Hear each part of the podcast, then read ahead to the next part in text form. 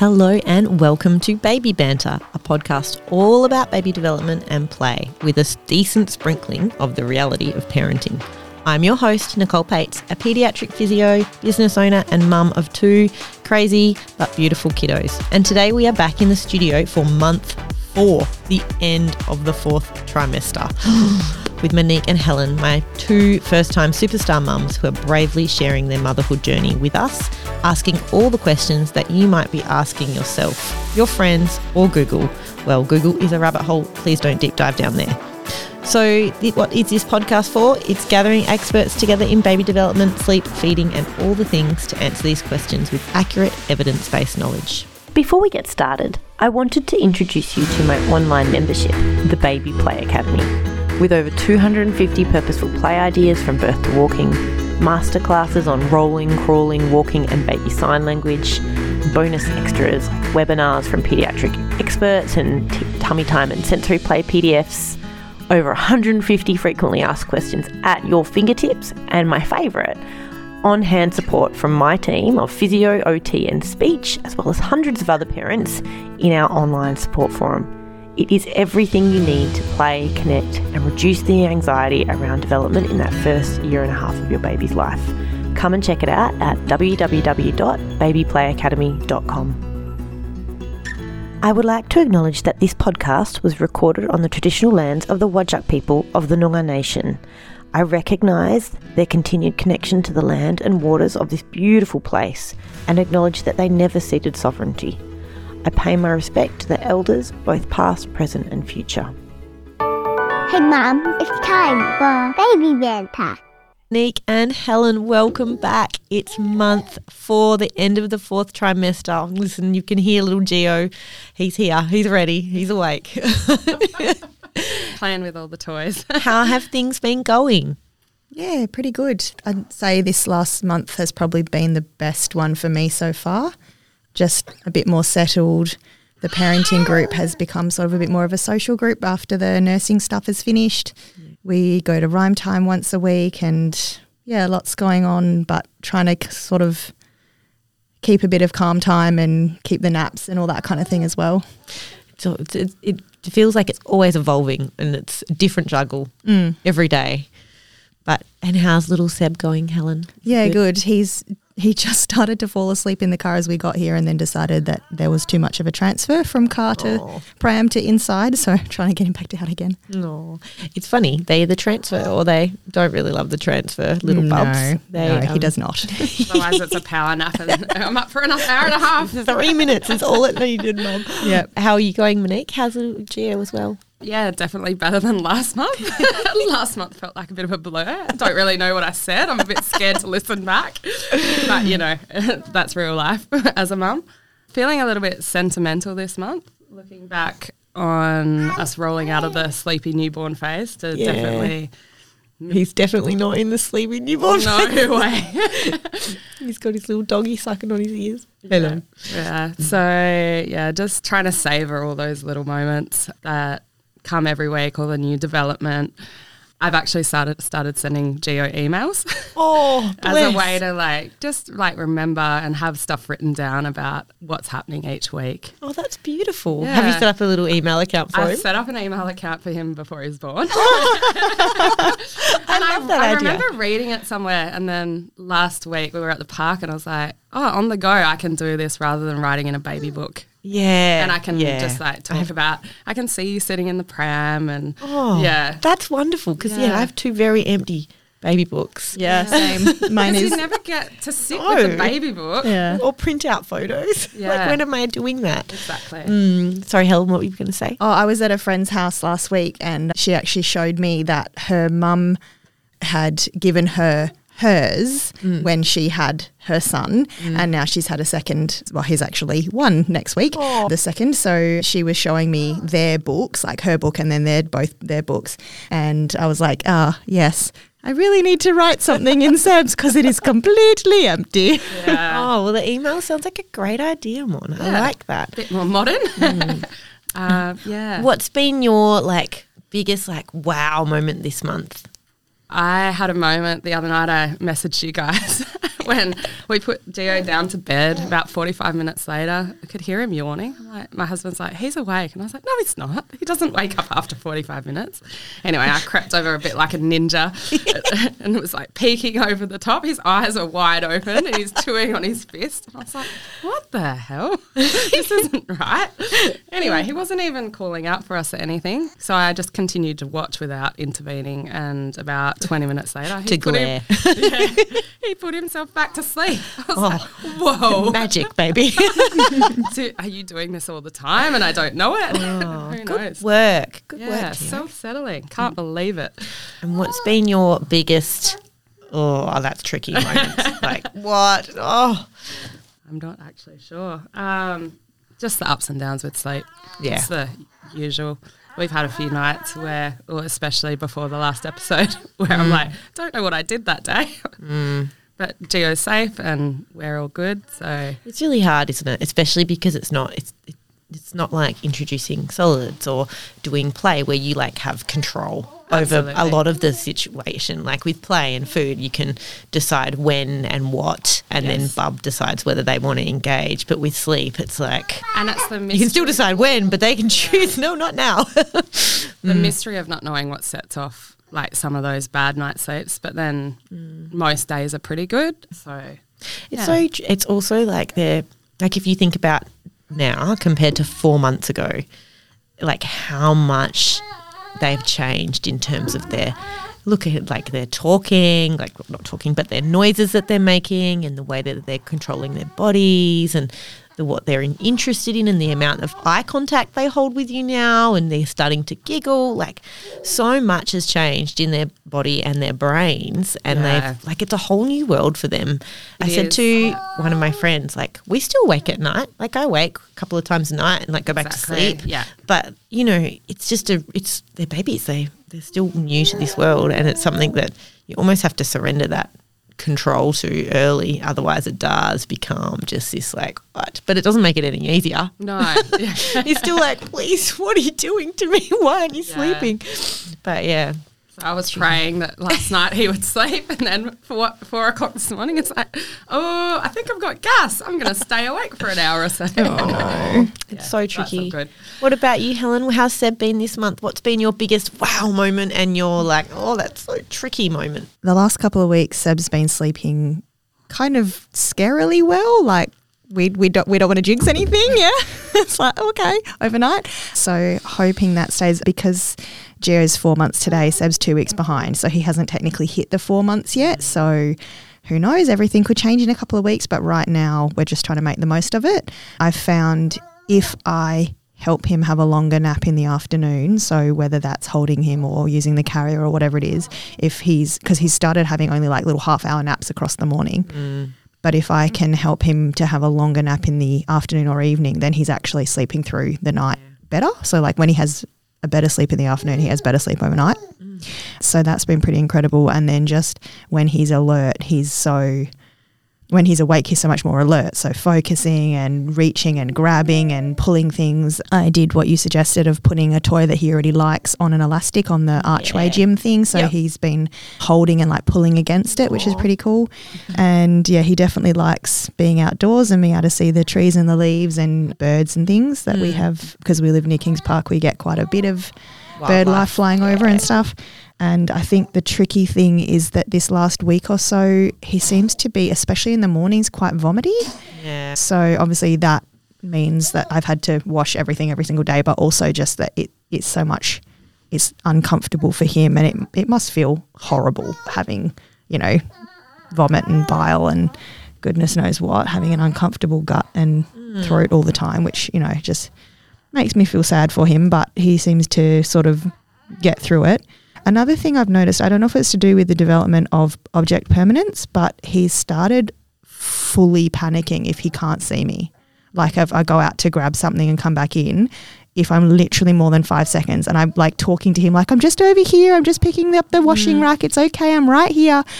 And if I'm literally more than five seconds, it's like, So I'm just going to clarify for the listeners here. Object permanence is when they can see you and you're there, and then when you go away, they they know that you're still around somewhere.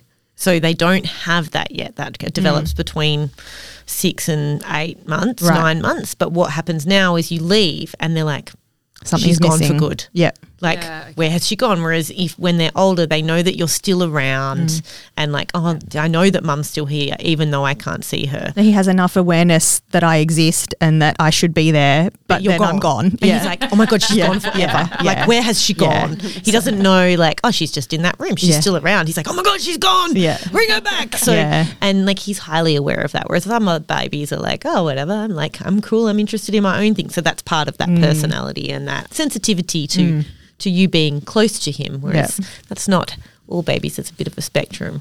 But yeah, that is a, that is a challenge when they're like, where did you go? And I've, I've lost you now. But Yeah. they don't know that you're still there. But Yeah. that will develop a little bit later Yeah. when after six months. But it's really tricky this time period. It's actually one of my favorite time periods between four and six months because there is so much that happens Mm. in terms of physical development. They go from this newborn that's not really like, you know, tummy time's maybe a little bit of a struggle, not really reaching, not really grasping, until like being able to reach, reach up, reach over, like pull things to themselves, really interact with their world and start to, you know, maybe start to develop moving to their side or holding their feet and lots and lots of different things, as well as their eyes. Their eyes do this big, big development Yep. between five and six months where their vision changes to include like lots of color, but also depth perception. Mm. So suddenly they're like, wow, my world's 3D. And like Yeah. they can track balls bouncing and it's like, Amazing. it's amazing. But it also means that there's so much going on in their brain that sleep can be trickier. So that's what that four month sleep regression or progression is about. It's about that change and their awareness. And some babies handle that like pros, like adjust to it really quickly, and others are like, I just need more. This is too overwhelming. And Yeah. you're like, ah. Yeah. And yeah, you know, like your personality, if you're learning something new and you go stop thinking about it at night, keeps you awake and you're like, oh, what about this idea? It's like that, but in babies. Yeah. Mm. But yeah. Cool. Yeah, funny you're talking about the eyes because last night we took Geo on date night because that's so romantic. That's kind of what you do. You're not going to leave him. Goodbye. but we're at the pub and he was like, he could see people walking in the door and he was tracking them right from walking in the door all the way past and then like over his shoulder till they disappeared. Yes. Yeah. Yep. And you and my husband's like, watch what he's doing. This is amazing. Oh, I love that you're just delighting in all those little milestones, Yeah. those mini ones. Like that is It's because really cool. before, like, you know, they could only track a little bit, like, you know, 45 degrees one way, 45. Like they couldn't follow whole big turning their head all around the room and follow. And it's like that opens up their world like in like hugely as well. Yeah, so their world has just become a huge full of color and amazing and like depth well it's becoming with depth and i think what that the same activities and the mm. same like room and the same toys and this is Yeah. where like parents like they just i don't know what's going on like they used to just love laying on their mat batting that one ball for you know 20 minutes and now they're like "Nah," ah, after a minute and it's like That's maybe we just need to vary it up doesn't mean you need to go out and buy a whole toy shop no but, but just walking in the pram, Yep. like he's getting so much more out of it because Yep. he's actually looking at everything around us. Yep. Hang a ladle on the pr- on the on the in the gym, you know. Yeah, that, yeah, stuff out of the kitchen. Stuff like hung some ribbons. We I really brilliant. like that packaging. You know the curly packaging ribbon that Oh, comes yeah. on presents. Oh, yeah. Yeah. The nice stuff. That's really good because also it's really easy to grasp at Ooh, this I've age got a too. whole box of ribbon at home. Yeah, yep. Different textures. Yeah. So it's all about just varying up with what you have at home and trying to, I guess, in some babies will be ha- will still be happy with that one thing that they're happy to explore, and others will be like, no, no, man, I'm over this. I've consolidated this. I'm on to the next thing. Yeah. And so yeah, it's a bit tricky. Something I've noticed with the play gym, he's become really boisterous in the last week. He's like attacking the things on the play gym with his arms and his legs and like shouting at it. and I'm like, oh my goodness. what is this boy going to be like when he grows up? Because he's gone wild. oh, Mr. Geo. yeah. and whereas that's his little personality, he's all in. He's like, I'm ready. Let's go. Yeah, let's go. Let's play. It's playtime.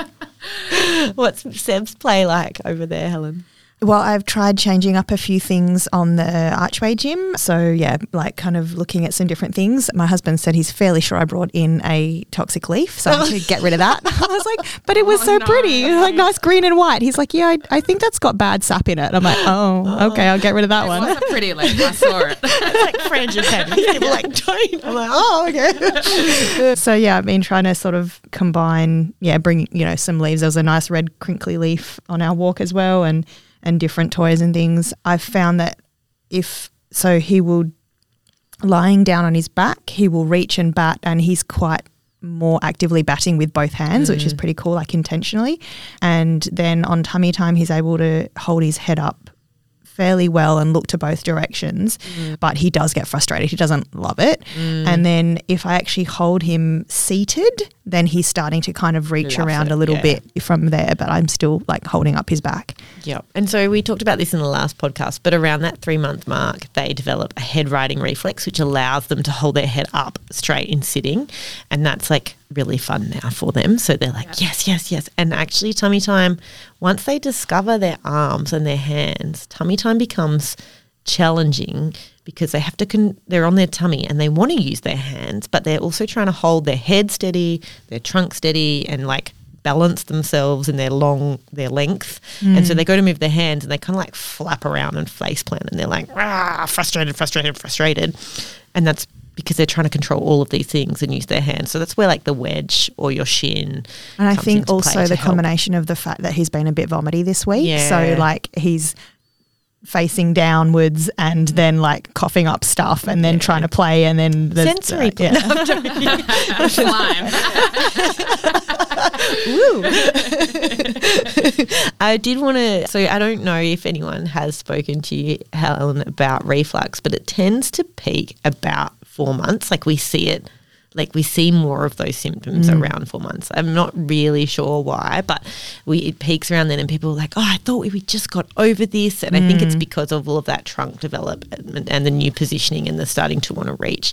And as they, like, you sort of can be a little bit frustrating, but once they have got that sitting control and they're able to sit, it tends to offer a different position of play where they're Yeah. not combating that hmm. reflux. And not all the bubs have like we call them happy chuckers versus not so happy chuckers. So it's not always distress because that esophagus and your valves in that they are still developing and they are still a little bit floppy. And as they get older that starts to stiffen up and their digestive system matures and so it tends to reduce. But it can for bubs with like significant reflux that are medicated and that you've spoken to your um, GP or pediatrician you help getting assistance there it can you know be up to like a year like s- before it settles Yeah, So- one of the ladies in my Mm. parenting group has had real issues like her baby's barely sleeping unless she's holding Mm. him upright. So she's awake like all hours of the night. And she's gone back to a GP a couple of times and they're um, just starting an elimination diet for her Yeah. to see if that helps um, with his reactions. But it's just such a huge process and journey and, you know, takes a while.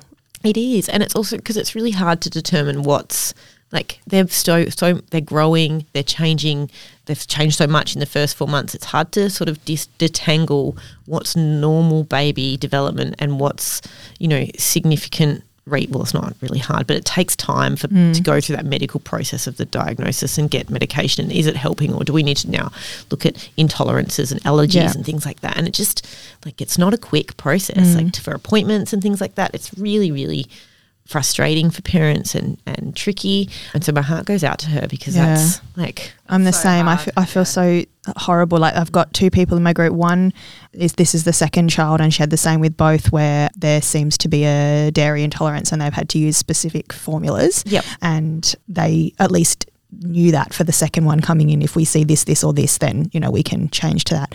And then the other one again. This is a first time. He's two days younger than Seb, mm. and yeah, same sort of just trying to figure out what's happening. Is this normal? Is this you know is this worse than it should be? It feels terrible to me but is that just because i don't know what i'm doing? Know. and you know Yeah, so you much to figure out. know what you're doing. Just, it is a lot to figure out. And in terms of like physios and how we help with reflux, I think the thing that make, also makes me sad is that when little ones have reflux, it almost feels like play is impossible Mm. because you have to hold them upright for 20 minutes or you have to there's these rules that you need to follow that you're trying to you know minimize the distress and the symptoms. So but there is actually some really cool ways that you can play in sort of elevated positions that you know are easier for babies with reflux and take the pressure off the little tummies. And i have oh, a long long time ago. So missy my claire my youngest who is now three, she was a happy chucker. So she wasn't distressed, but she just vomited all the time. Like our tummy time was like 30 seconds, maybe, and then a Yeah. bit of sensory play with the vomit. like constantly, like our water trays had floaties. It was oh. uh, Got more fun there with was solids, lots I'm of, sure. oh yeah, and like you know that's just her. And so what I did around that time was develop like a little guide about positioning for play and positioning for carrying and holding. That kind of took into account bubs that had lots of reflux or um, vomiting or distress. So what I can do, I took it down off the website. I don't know why. I think it's because it's old and I, it's not really like on brand anymore. But I can chuck it up as a link on the podcast as a free download. So if you do have a baby with reflux and you're looking for ideas to play that aren't isn't just chucking them in a bouncer and leaving Yeah. them upright for 20 minutes or holding them for 20 minutes, Yeah. it kind of goes through little stages of like you know, try this, and then as they settle after the feed, then you can move to here and move to here. So it's like a Yeah, cool. yeah, it's a bit of a it's it was quite helpful. I don't know if all the links are still current to all the things that like the wedges and stuff that we linked in there, so I have to revisit that. But I'll throw that down into the um, show notes and link it so that we can you guys can download it if you do have a little one with reflux. But yeah, oh god, that went on a bit of a tangent. Sorry guys for my health information ramble. So where are we up to? How? What else are the guys up to? Oh, you had some questions, Mon. We have a little WhatsApp, guys. Just we do prep. Well, these guys send questions all through between the months. uh, So like from between months three and four, Monique and Helen WhatsApp me lots and lots of questions. And between the delirium, I read back the questions and I was like, oh, yeah, that's Did right. I write that? What? Was that my question or Helen's question? I'm not sure. Yeah. and then we throw them all down, and then the new ones come up today when we're in studio recording. But um, Monique was saying that Gio had started to do some new things with his feet and his tummy muscles. So tell me a little Um, about yeah, that one. so he's like started enjoying like doing little crunches, and his feet are coming up more towards his oh. mouth. My husband has this bit of a ritual with him in the morning, so he'll get him up, and then they go downstairs, do a bit of tummy time, mm. and then Geo likes to do his exercise where he will hold on to Leon's hands and then pull up to do little crunches. So it's like he's doing his little gym workout in the morning. Which is really cute. But I guess what I was going to ask is, will he eventually get those ha- feet to his hands like the happy baby? Because he's almost there. Yeah. And does he even know that his feet are his yet? Or Kind of. he's still of? exploring. Still He'll- there'll, be, yeah. there'll be a moment when he's like, ah, these are mine. And Yeah. it's usually when they can reach them and they're like, he knows they're there. And if he kicks things, things Yeah. happen.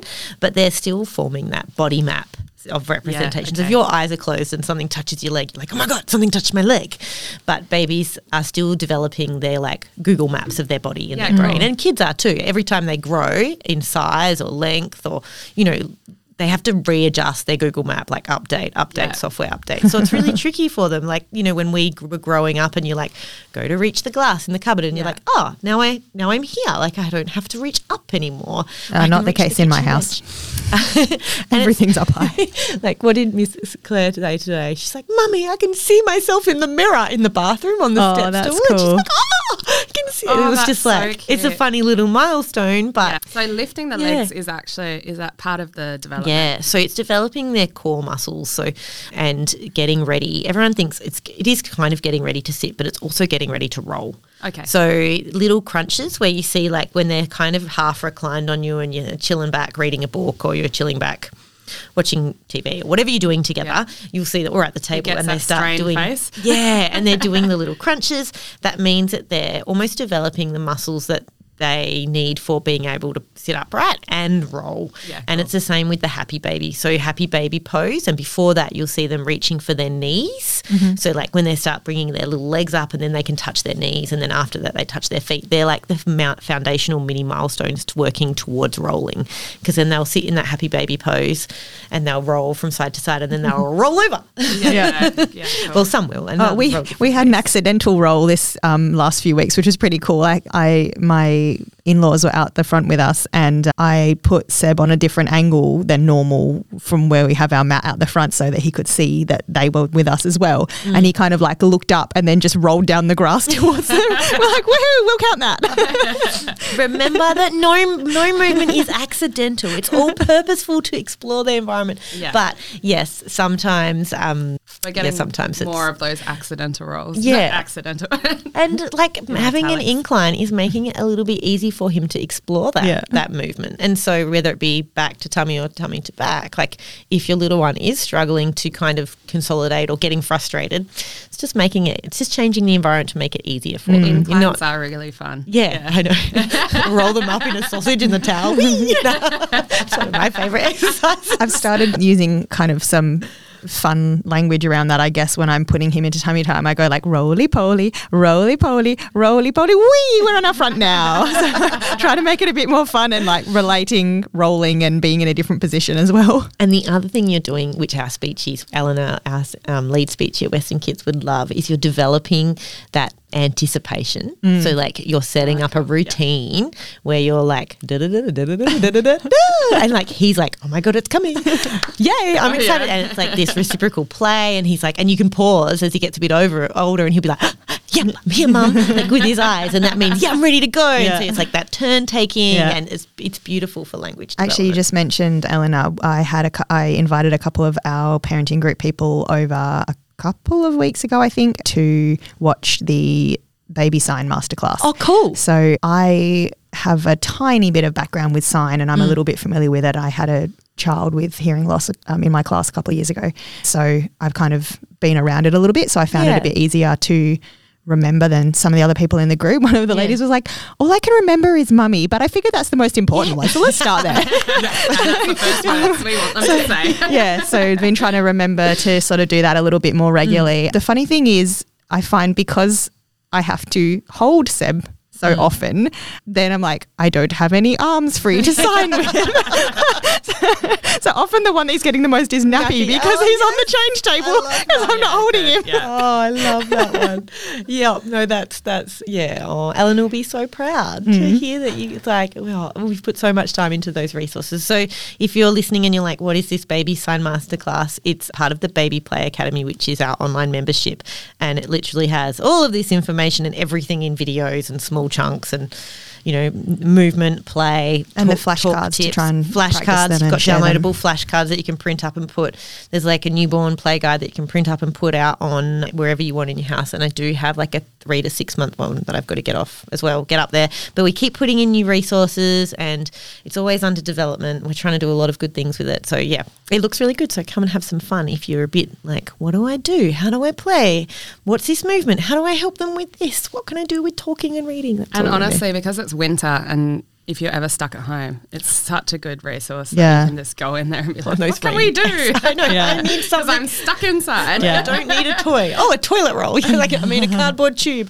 That you can get a- uh-huh. Speaking of the toilet roll, Yes. if you have that subscription to that toilet roll company that has a swear word in it. Oh, um, yes. the black and white. I know paper it's is really amazing. good. Yeah. What's it called again? Don't Who don't- gives a? Who gives a? Who Yeah. gives a swear word? But they and this is what I what I is a lot of what is in the Baby Play Academy and what a lot about I share online. That didn't make any sense of my little amount of sleep, but a lot of what I share online and a lot of the base of the Baby Play Academy is that you don't need to go out and buy toys. Yes, I did buy Monique and Helen's little boys their special four month toy today of Whirly Squigz, which are these awesome toys, And which I'll also face link. said it all. I know he was like, "Oh my goodness!" but in the reality is, you don't really need to buy much in in ba- for babies under one. But you know, it is fun to buy things.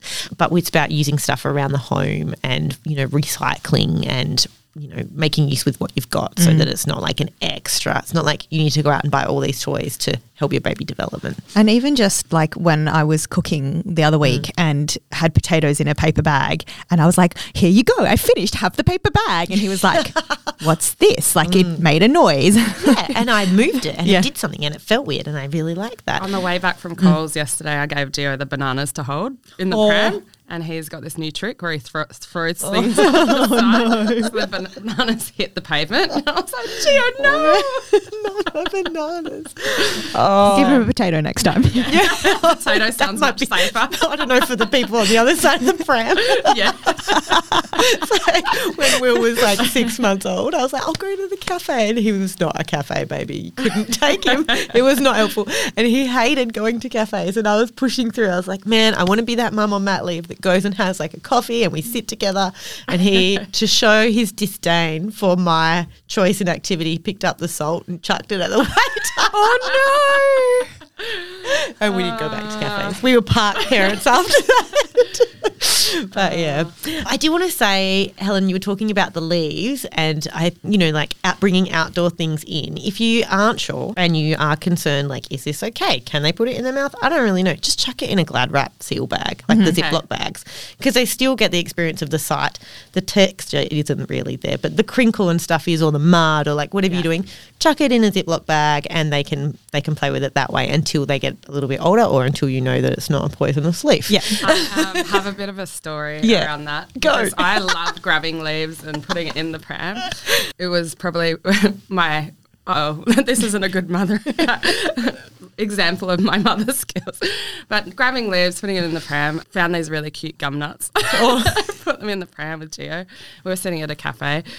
20 minutes later, the poor little guy starts like crying and I was like, what, oh, what's wrong? And I was with my mum who's been an ambulance officer for years. so luckily I felt a little bit more like, okay, whatever's going on, we can deal with this. He started getting really upset. So took all his clothes off and noticed that he had little bites on his arm from an oh. ant. Oh. And I was like, I felt like the worst mum in the world. Oh. But it went on for about 20 minutes that he was just hysterical.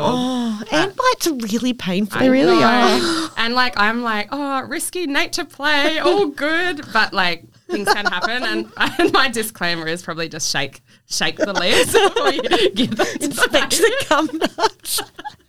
Inspect the baby. gum little Gio. And yeah, risk risk hazard analysis. You know, I like. I'm really glad he's not He's- allergic to. I know, I know. And like we mm. did get through it and like it was definitely a learning experience for me. And it hasn't put me off like letting him play with things, but I'll just be a bit more cautious about making sure there's no ants on before they go in the pram It's all it's all about learning. Like I advocate for a lot of outdoor and risky play, but I'm not like the expert in all things poisonous. And, but and I was talking to Will on the weekend. We were like at the beach, and I was like, we just don't pick up cans and we don't pick up shells that have been like near the water in the water. And he's like, why? And I'm like, well, octopuses might live in them. He's like, but uh, don't we want to see? I was like, no, there are some little them octopuses. from a distance. yeah, and so like it's all about learning together and making mistakes hmm. Yeah, together, yeah. but it doesn't make you feel any better. I will, No. will. I didn't know Will could pull to stand. I was just letting him crawl around the house, and he pulled to stand on the toilet and ate the like the soap stuff that like Oh, sticks to the bowl. You know the one that you Yeah, stick yeah, yeah. like a little star, the duck one. And I was like,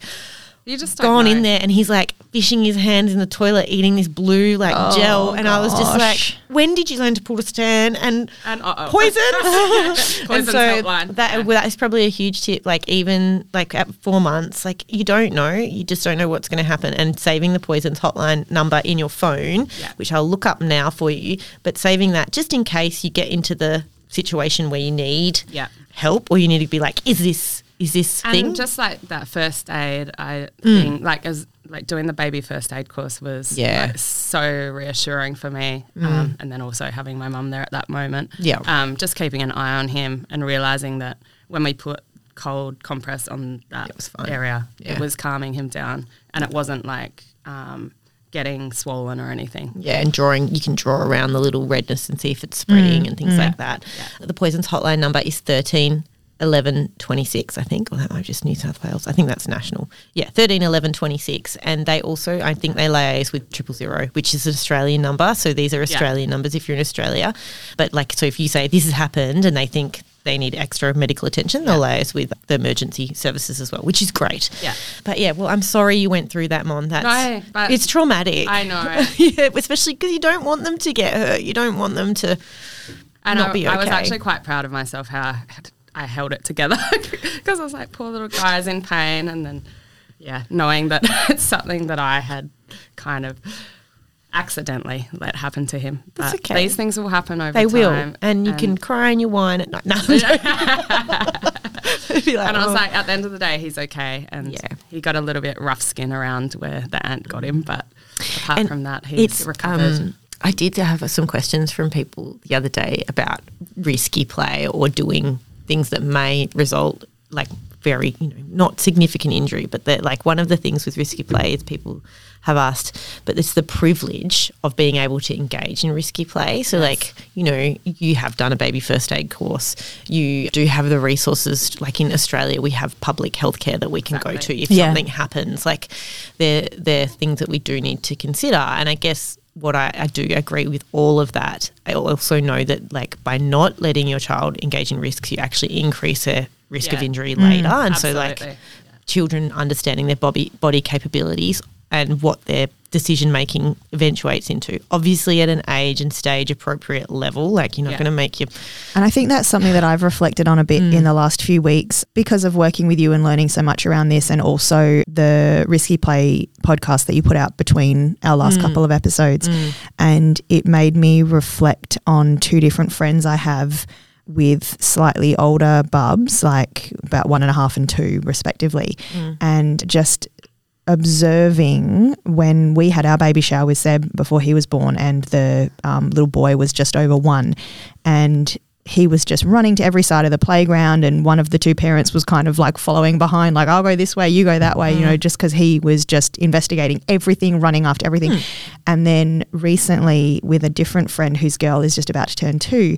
And she's much more of an observer. She's much more cautious. She stays with her mum. And I guess learning how that looks and mm. learning what Seb's risky play might look like or what his mm. attachment might look like and kind of mm. going, all right, you know, for him being at the other end of the playground was his risk, but for her being more than three steps away from mum was her risk. And like they were still they're still both engaging Yeah. in risky play. Everyone learning in their own way. Everyone's like, risky play is like jumping off a ladder. I'm like, no, no, no. Risky play is in the eye of the doer. Mm. It's your child extending their current capabilities either by a millimeter or what, like Mm. whatever it is for them is that huge. little limit. And yeah, and then like push it to. building, and that's it's. So I think now that I've kind of had that language in the back of my mind, Mm. I've been more able to look and reflect and look at other friends and their kids and kind of okay so that's what they're trying that's what they're doing or attempting like even just when i went for a carrier walk in my own suburb with seb and another family arrived and the father was doing what you talked about in the podcast with the little boy was trying to go up the ladder and he was like you can do it you can do it and he was standing right behind and i think he was trying really hard not to like do it for him like no no no not to like jump in it was Yeah. like you can do it and he's like you know reaching full reach up to the next Yeah. um, rung of the ladder Yeah. and pulling himself up and that kind of thing and i was like ah yeah he's like supporting something new yes, and everyone does it in a different way. And some people might have to be like real, like for themselves, have to be really close to their little one because their worry, like their worry, is so high. But other people might be like, oh, I know my little one, and it's only like this high. I'm going to step back, and I'm. But your threshold and appetite for risky play also impacts. and like, it's what you inherit from how your you sp- family yeah, environment. Yep. Like growing up on the farm. Yeah, I know, would very different. Half the things No. with us as kids. I said to my mum, Mum, you know, I used to like go to the beach with my friends when we were like 10. She's like, No, you were just playing across the road, weren't you? It's like, she's like, Didn't you just go to their house with their parents? I was like, Oh my God, we were like really naughty. But she does not believe They me didn't that we know. did that. No. She's like, "I thought you were just across the road.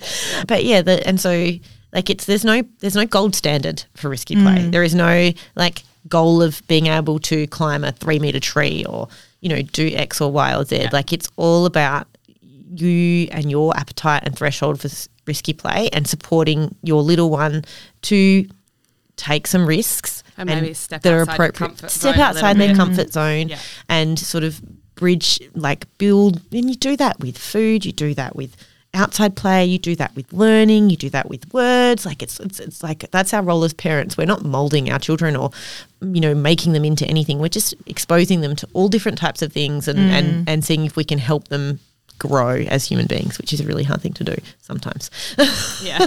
and sometimes things happen. and sometimes things happen and mistakes are made claire um we have these wobbly ropes ropes at our park that go up to a double red slide, and it's quite high. It's probably 1.6 meters higher, one point about my height. And she was a master at it when she was two. She'd go up and climb and go down the slide constantly. And then we had an incident one day. She just missed the gap and fell. Like so, she'd done this activity maybe 50 times, Yeah. more more than 50 times. Every day we go to the park, and she just fell, and she fell straight onto her back, like hit her head, like bawling. And she's three now. It's probably been close to 12 months, and she just attempted it again yesterday. I haven't pushed it. Like you know, when she's on there, I'm like, I'm here, and she's like fearful. And instead of saying like, "Do you want me to rescue you?" I'm like. Well, you can come back down, or if you see those silver bits, that's where you put your feet, or this is where you put your hands, or and I'm right here. Like, do you want me closer? Like scaffolding her, and she did it, and she was so proud of herself. It mm. was just beautiful, but it's just taken that long for her to gain back that confidence after that fall, which is tricky. It's like it's like us, I suppose. But Yeah, I've done quite a lot of camps with Camp Quality, Mm. and that's something that we do at camp. Is some things that are kind of out of the comfort zone, like the big flying foxes and things like that. Mm. Yeah. it's such an like the overwhelming joy that Yes. the kids get out of it Yep. when they're like, I don't think I can do that, and you scaffold them to a point where they jump off the flying fox and go, and then they're just like, that's the highlight of their camp, and it's And probably it's something they'll remember forever. It's interesting to see what the kids expect of the adults as well. So, like Yes. year six Yeah. camp at school, in my previous school, I'd had a year five class as my first class, and then their year six was the first time they went back to doing a camp for Yeah. about a decade. They hadn't done one. Mm. And so I went on my non teaching day, my prep day. To camp to help out as an extra adult, and obviously they must have observed that some of the other adults were not enthusiastic about do, like engaging in the activities. They mm. were just there to sort of supervise, or you know they were a little bit more Yep. cautious themselves. Risk adverse. And one of them was like, "Oh, Miss, if you go on the on the flying fox, like I'll do the washing up after dinner." And I was like, "Well, that's a deal because I'm definitely going up there." And they were like, "What? Really?" I'm like, "Of course I am." And they know, just like they were stunned that one of the adults was coming. yeah. An Adventure World excursion. I'm the adult that's on all the rides. I was And really good until I had a side, baby, like, and now my vestibular watching. system is not good. Like I go on a ride and I'm like vomiting. Oh, no. it's horrible. I need to test it again. Um, what does risky play look like at four months? So obviously getting bitten by an ant and playing with some honky nuts is one way. Yeah. But it also looks like so they're learning to hold themselves upright and they fall. They don't have those saving reactions or the ability to control their arms.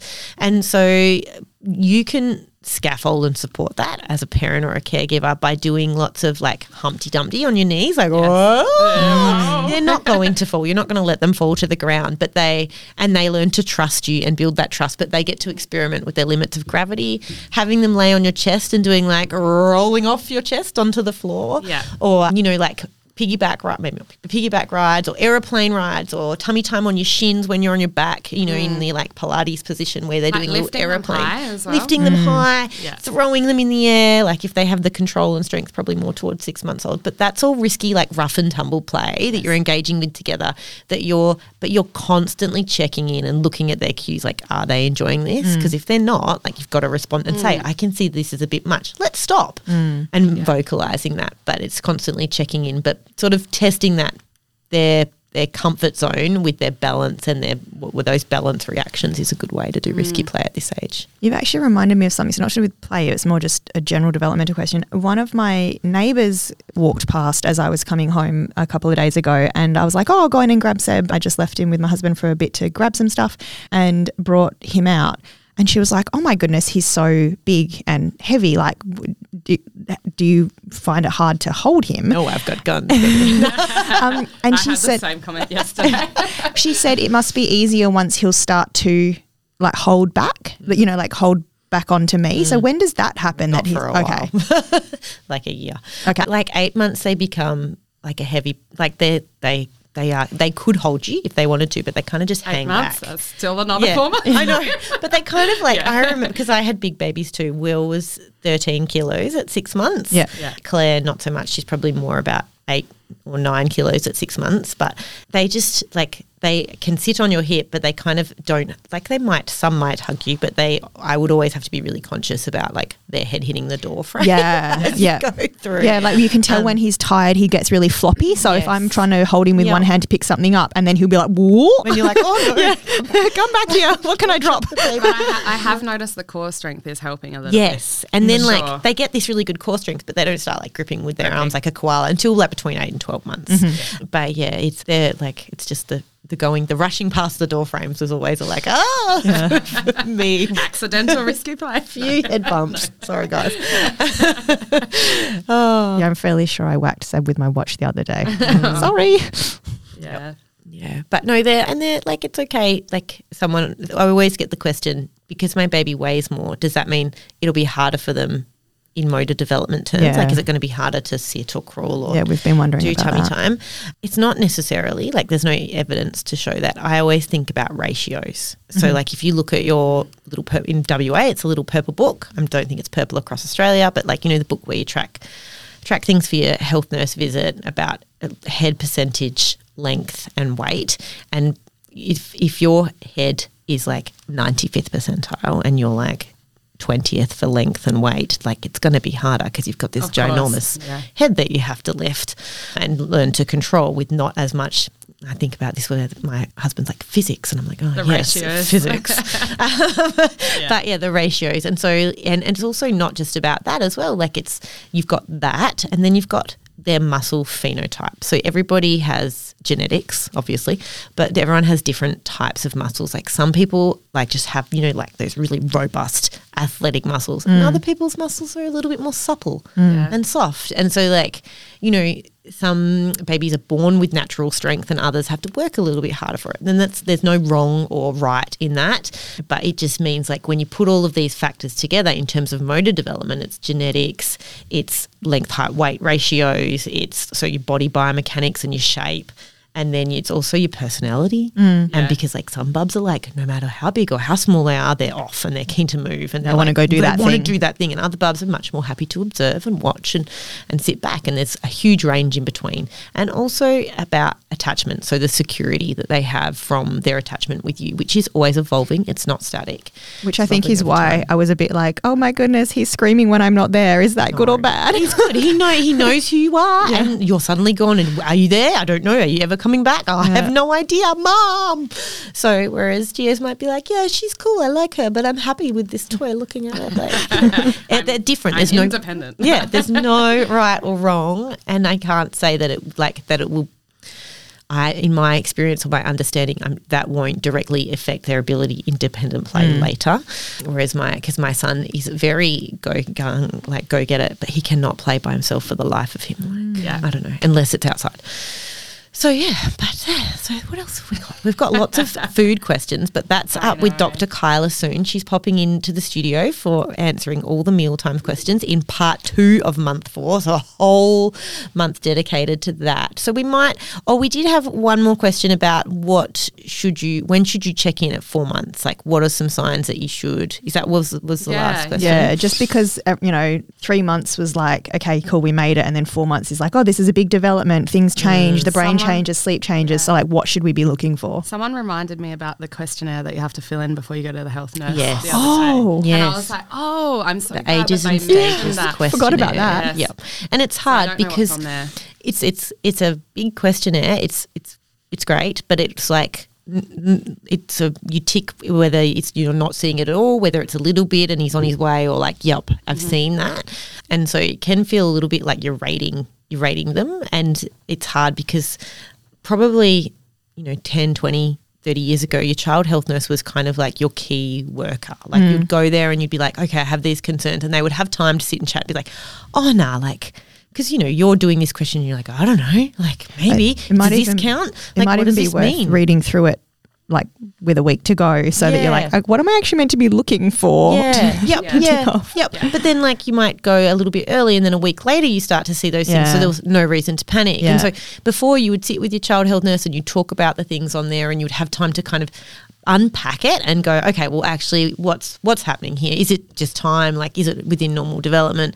Yeah. Whereas now it's very like, okay, where's your questionnaire? Okay, these are your results. Okay, go see this person And because you're in week- risk, and you're like, ah, what's wrong? Ah. And within a week, it can change Yeah, so much. yeah, And so I, that's why my huge focus is on the mini milestones, meaning like, are you seeing your baby gain new skills and are they progressing? Because, like, you know, by four months, we want to see them start to be able to control their head when you Yeah. pull them up into sitting.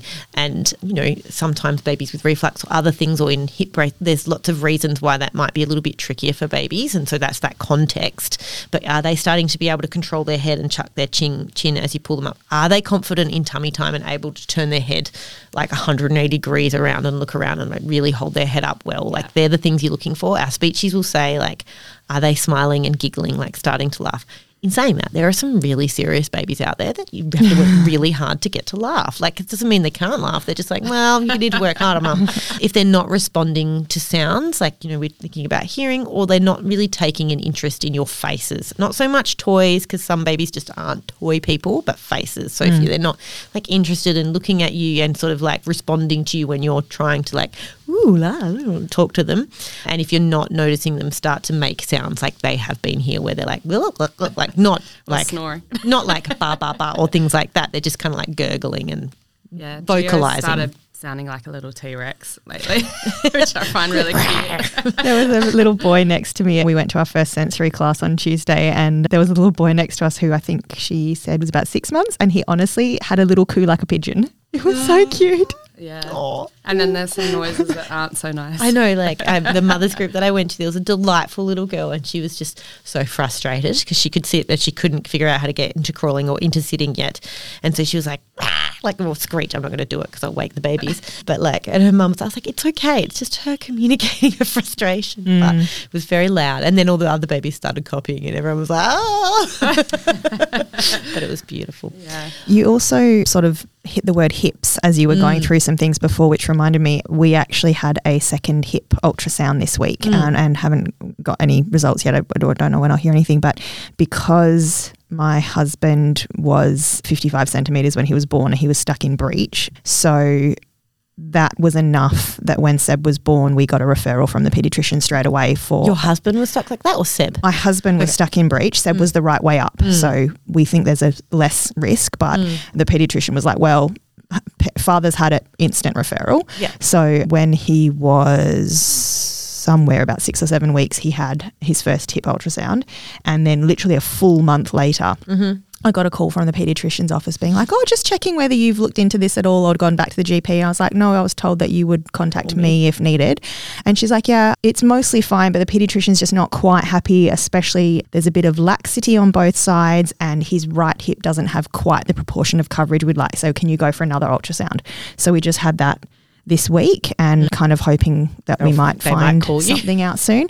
They didn't say like come in and see us or get get fitted Mm. for a brace or go see you know X Y Z. So hoping it's just kind of a watch and wait at the moment. But yeah, it's it's certainly It's really tricky because lots of babies at the six week mark will have laxity in their hips and they classify the hips when they do the ultrasound into like one A, one B, two, two B, you know, like different hmm. classifications. And one of them is like a, a monitor classification Yeah. because it's more than likely to mature. Right. Because we don't want to brace for no reason. So hmm. they'll do they'll do different different things. But if it is dysplastic or if it is dislocated or subluxable, then they will brace it. So when they do the ultrasound, they they do the ultrasound of the hip, but they also test the hips and do they go in and out and things like. Because if they do, then you'd pop them in a brace. But I just felt if you haven't heard in like within a week and a half Yeah. of your scan, just follow up with a phone call because that's the hardest thing with the, the private and the public medical system is sometimes things get lost. Mm. And now is that if they if it is not if we're talking about the ball of the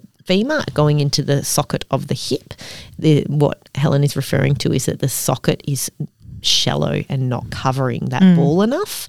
And so what they do for little babies, because babies' bones are very cartilaginous and moldable, they put them in a brace to sort of maximize the contact between those two surfaces so that it deepens over time. Okay. And that's that's the point of bracing. But you can only really do that in like the first year of life. And so that's why we monitor it. My next is looking at me like, what? yeah, I find it interesting. Um, but it's the also, of are you, there is probably one more thing that I thought I should mention before we wrap up and have a break before Kyla comes in and we do month two, part two. Month we- four. month four, part two. Oh my God. Yep. I definitely need more sleep. It does get better, guys. I promise. month two, part four. For month four, part two is when we're talking about those bones being really cartilaginous and moldable. Helen, you asked about jolly jumpers mm. a little while ago, and I was talking to a pediatric podiatrist who's done a lot of research, and we we're talking about like we can't we're not going to put babies in a jolly jumper under six months and do lots of jolly jumping and then like see what happens. Because if we do do lots of extra force of jumping through those immature bones it is likely like i'm talking lots like you know 30 minutes a day of jumping like you know like you're going to the gym. Like it is likely that they will change the structure or the like there is there could be structural changes within those bones Yeah. so, um, because of those extra forces, like you know, you're putting that body weight through and you're jumping up and down with the jolly jumper, which is why uh, with the jolly jumper, I always say try and wait till their bones are a little bit more mature after six months, and they've got the trunk control and the head control, and also that. Oh, sorry, Seb's just got up and he's looking real cute. It's distracted me massively. so, wait till they're you know over six months. Those bones are a little bit more mature. Wait till they've got the trunk and head control, and they you know they're starting to roll and sit because then they really can control themselves in space, and you know starting to pull to stand, so they have that strength in their legs, and also like the frequency and the duration, like not every day and not for a long period of time. Not like you're going to go to the gym and get that adaptation. So they're they're the things that I think about when using the jolly jumper, particularly standing standing devices are different because it's not the extra force of jumping. But but yeah, I, they also remembering that those things do not help your little one gain new skills in development. Like Yeah. they're just for fun and for your sanity. Yeah. Speaking of fun, I do have one last Yes. thing. I know It's going to be a long on one, your, guys. On your, if you've stuck it out, you're doing really well. I know on your Instagram you've been doing lots of stuff with Muddy Play. Oh Um, yes, I, have. Muddy Play to, July. yeah, it's so cool. I'm like, I can't wait till Gio's a bit bigger because so much stuff I'm like, he'll be able to do. Obviously, he's only four months old, so wondering like what sort of muddy play I can do with him. I did collect a box of mud Yes. from Pemberton. Oh, Down south in I Western like, Australia. Dad, do you mind if I go and take some get, mud? get me a bucket so I can go get? He's like looking at me like I'm an absolute nutcase. I met this physio. And then my my husband also is like, "You are not bringing that in the car." And of course, the box leaked in the oh. car. He's not impressed. And then I'm telling my brother about it, who's heavy into. His business is heavy machinery Oh, yeah. and earth moving, and he's like, "Oh my god, can we sell mud to the people in Perth?" I was like, "Oh, maybe." Nature Play WA might want it for their muddy mud days. Great Southern mud. yes. Oh, it's good, good stuff. So we love mud because it helps with so many things. It's a great sensory play, but it's great for the microbiome and immune system and like reducing allergens. In saying that, Gio and Seb haven't started solids yet, so I probably would not, you know, eat Right. the mud Yeah. because we want to just have, you know, breast yeah. exclusively like milk fed, Milk fed, till yeah. six months. Not mud. Not mud fed. Uh, I'm not advocating feeding mud to your four month olds. But in saying that, you can put his feet in the mud tray. So, Okay, cool. Helen, we did a little play idea together where you kind of put Seb in the like elevated in the breastfeeding pillow and then like had a tray of water at his feet and he was kicking it around. Like, you can do that with mud for sure. And then the other thing is you can chuck it in the um, Ziploc bag so that he can squish it around. Or you could even make like a ginormous squish, like mud bag, oh, like with yeah. the big Ziploc oh, bags. yes. Don't put it in your nice water mat that I gave you last. no, I will not. we have been playing with the water mat. It is good It's fun. really That's fun. great for balance reactions and helping, for, like for experiencing with weight shift and rolling and reaching and stuff too. So it's Yeah. cool. But yeah, you can do all of those things with mud under six months. But and then like everyone goes, well, what about if they eat it when they're a little bit older?